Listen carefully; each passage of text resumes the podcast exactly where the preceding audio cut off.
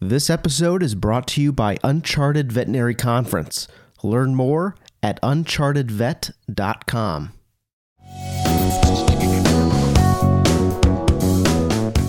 What's up? Welcome to another episode of Vet School Unleashed Dissecting the DVM, where we dissect topics and issues relating to life in veterinary school.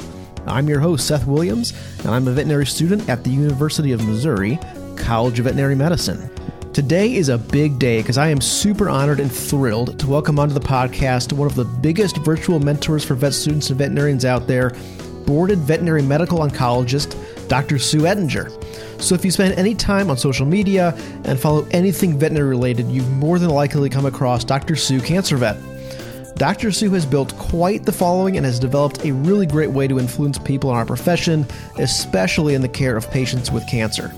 But today we're not going to talk about cancer. Instead, I wanted to pick Dr. Sue's brain about how she was able to stand out as a veterinarian and what we can do to do the same. Welcome to the podcast, Dr. Sue. How's it going? It is going great. Thank you so much for having me. Thank you. I am honored to have Dr. Sue, cancer vet, here on the podcast. So uh, we actually met at the Uncharted Veterinary Conference, which is where we are right now. Um, so I, I am really, truly honored to have you on on the podcast. So thanks for coming on. Thank you for having me. Great. So the first question that I always, of course, start off with is, who are you? Tell us a bit about yourself, uh, your background, and what you're doing. I am a medical oncologist, so boarded medical oncologist in private practice in the metro New York area. I have been a veterinarian now. This is, will be my 20 year anniversary this year. Congratulations. So I'm an old dog who's been around the block for a little bit. In addition to being a medical oncologist in private practice, I do a ton of speaking and I love to raise cancer awareness mm-hmm. through lecturing, speaking, and through talking to pet owners, predominantly through social media. Awesome. Yeah, I know that you've got a huge, successful social media presence. So if you have not followed Dr. Sue, uh, on the worldwide interweb, please do so.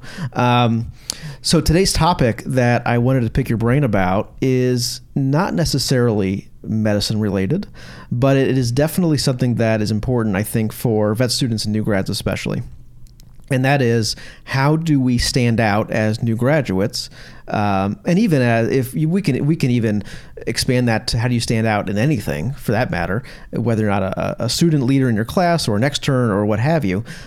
But how do you stand out amongst a group of people. And you've done a great job of that, building your own brand in cancer awareness and, and treatment and, and, all of that, even though you work for a, a, a pretty large hospital um, and have your hands in a lot of different um, areas. So I know you do a, a big talk on this entrepreneurship, which I think is going to tie into this quite well, but that is all about building something within someone else's something.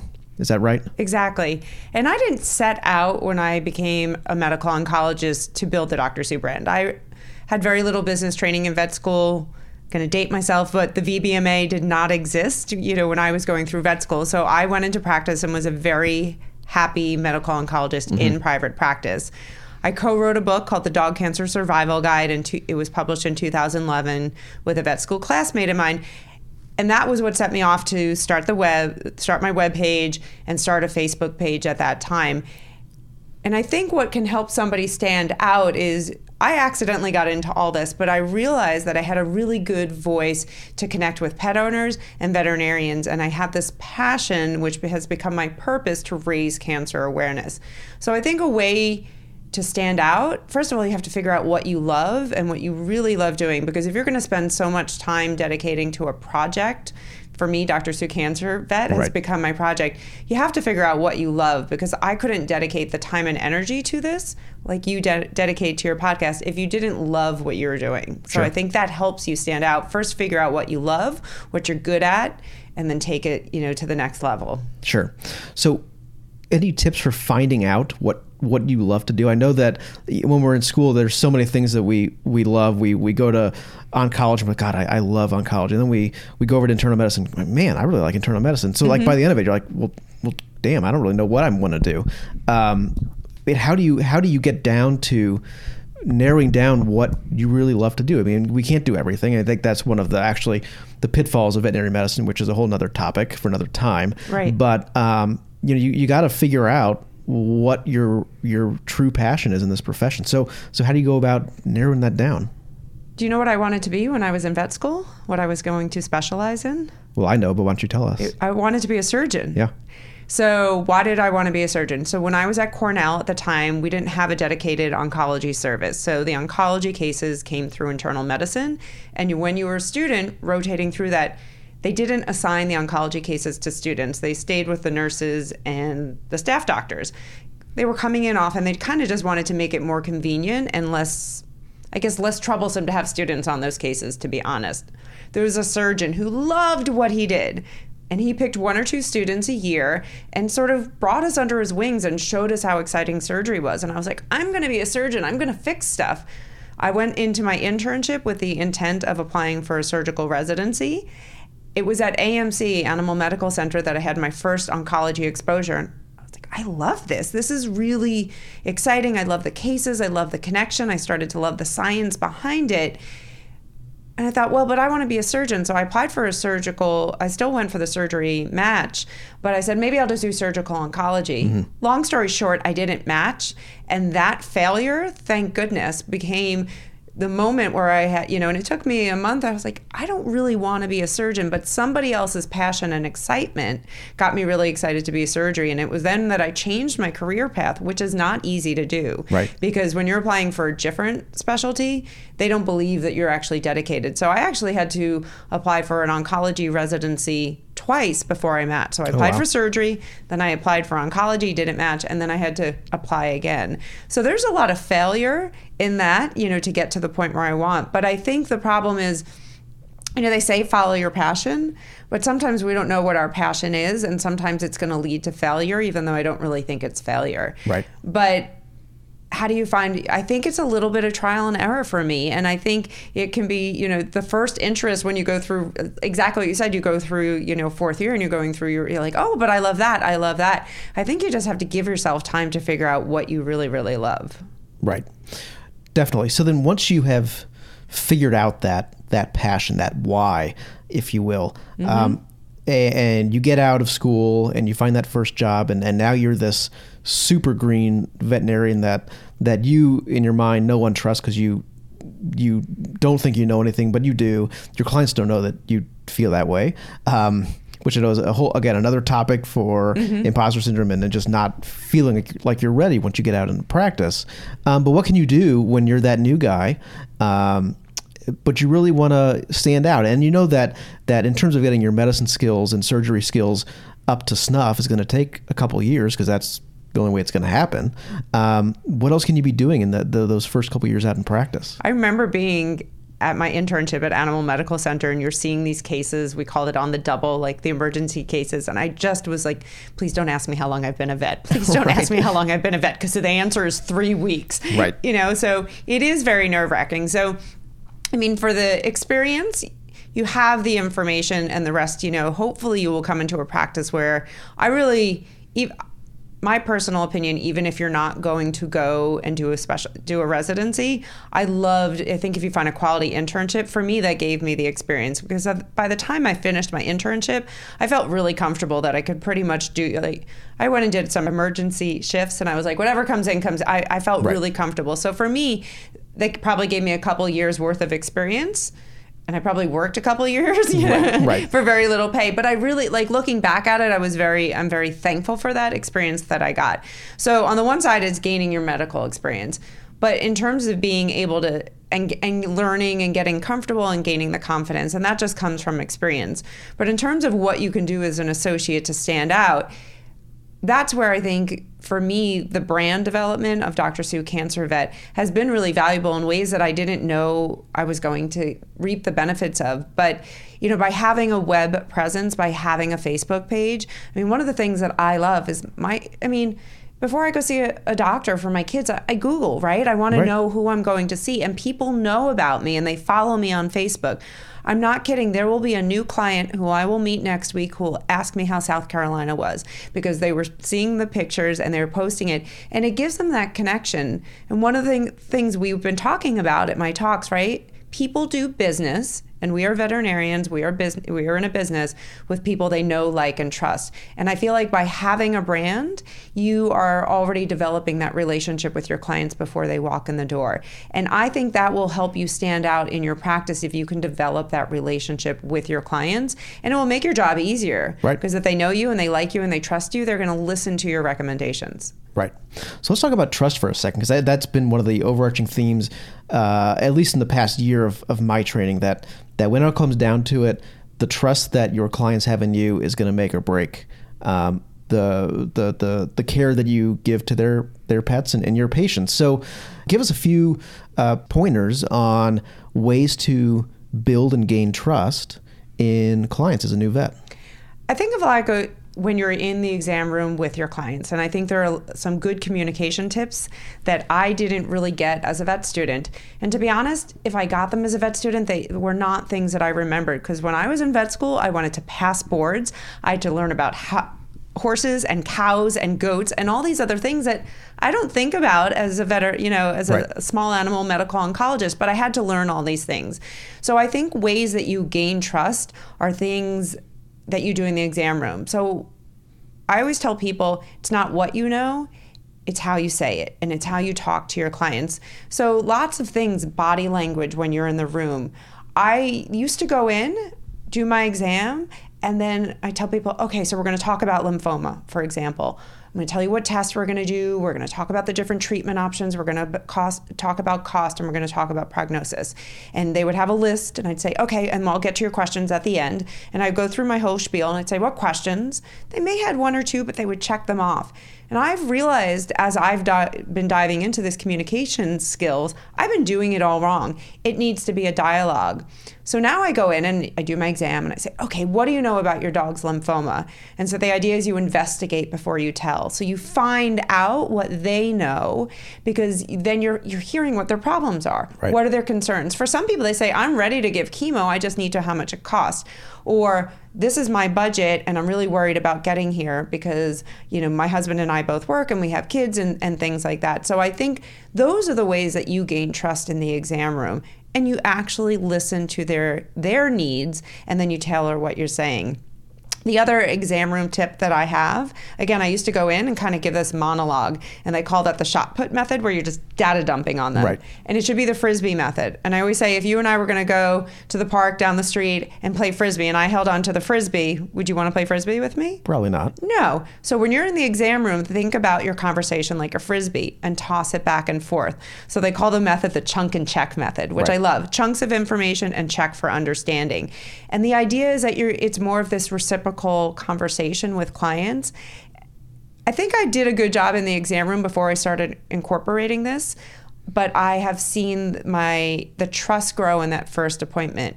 The other thing is that when I see people getting upset, I'm a hugger. Yeah. I think I probably already hugged you since we've been here. Yep. I'll ask somebody, especially when they're getting emotional, is it okay if I give you a hug? So again, I'm trying to develop that relationship. And the other advice I have to general practitioners who are in practice is in general, you've built that relationship and your clients trust you more than they trust the, the oncologist or the surgeon that you're sending them. Mm-hmm. Because I try to call the vet within an hour or two, and usually the owner has called them from the parking lot Right. because they're like, "Can I run this by you?" So it, it really pays dividends to, to spend time with them, ask questions. I like to get to know about my clients. They like to get to know about me. That doesn't every vet, doesn't feel comfortable, but I think those are the things that you can do to gain trust. Right. Another thought that I had, which I haven't had uh, a lot of chance to practice out in the real world, obviously, is ways to show empathy and that you care. I think that's another big one. Because I think far too often we get so busy, especially when we're on rotations in the hospital where we're seeing. Even though it's a few clients uh, a day, the amount of paperwork that we have to do just for learning purposes, and we're just running around like chickens with our head cut off, is that we get into this groove of, of just we got to get it done. I don't really care about my my communication technique. Let's just get it done. Um, but that that's going to be a problem if you keep that going, you know, throughout your career. So if you can slow down and, and get back to why you wanted to be a veterinarian, like think about that before you go into the room, so that you can be empathetic and be really caring and um, and just personable. That's gonna uh, you know really help build that trust. I always say put yourself in the client's shoes and think about how you would feel if you were about to find out that your pet had cancer or that your Right. pet was a diabetic. And so the other thing that I've started to incorporate on all of my patients' discharges. So I have this little section, visit notes from Dr. Sue. And if it's the first time I'm meeting them, I say, we are all rooting for Ollie. Mm-hmm. You know, and that's not, you know, so they realize that we are all on the same team. And again, it's one of those empathetic phrases. And I tell people to get a couple, I have a list of empathy phrases in my communication lecture. I say, just put two or three into your wheelhouse. One of them is, this is not the results that we were hoping for, right? That's a little bit better than saying, I know this is what not, you were, you know, you weren't hoping for this. Right. Because that's your problem. Now I've made it our problem. And we always say, like, Team Ollie, Team Tanner, you know, with hashtags and Right. stuff. Because again, we are their team, we are their community, and we are their tribe. Sure. Another thing you do really well, which you also talk about online and in your talks, is the importance of, of education. And uh, just I've seen just times, even though in, in my infancy of my career in training, that when I have the chance to educate a client about something that we feel is mundane or totally elementary, but to them it's their mind's just been blown. Um, that's another really good way to bond with a client and to make sure that they're helping their pets. So you've done a great job of of of training, really training clients to, to stop thinking that cancer is a death sentence, for example, and that there are ways to to treat this and to make their the inner animal's life better uh, and to keep it as, as well as possible until unfortunately they they pass on. But um, yeah, uh, education. I mean, that's that's a huge thing.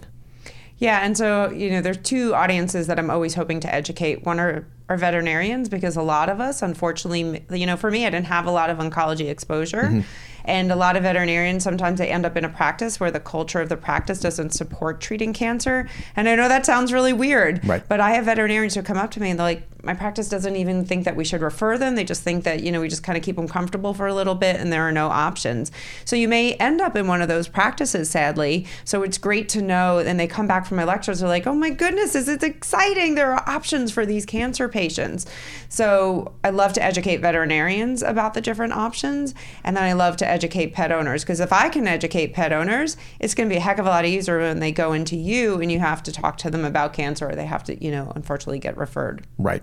All right. So, Dr. Sue, my last question for you, and this kind of ties back all into what we started off talking about, which was really trying to stand out as a new veterinarian or even as a as a seasoned veterinarian. But the the mindset that I think we should be going into our first job or second or third job, what have you, of knowing that we have the opportunity to build something for ourselves, to build our own brand, to be our own person, to stand out uh, in someone else's practice. Because I feel like sometimes as new graduates, we go into this first job thinking that we're at the mercy of, of our practice owner or whoever uh, hired us, what have you. But really, there's a lot of opportunity there to be our own person, to, to build something for ourselves. So I want to kind of get your two cents on that. So I don't want people to walk away from this thinking that brands are only for practices. I think brands is a, I think there's a great place for brands for individuals within the practice. And I actually as I've been doing this I've seen all these benefits like we've talked about. People feel like they know like and trust me and it makes my job easier. It also has made my job more fun. Mm-hmm. And one of the things we didn't really talk about is I've always been in very large corporate practices when I've done this.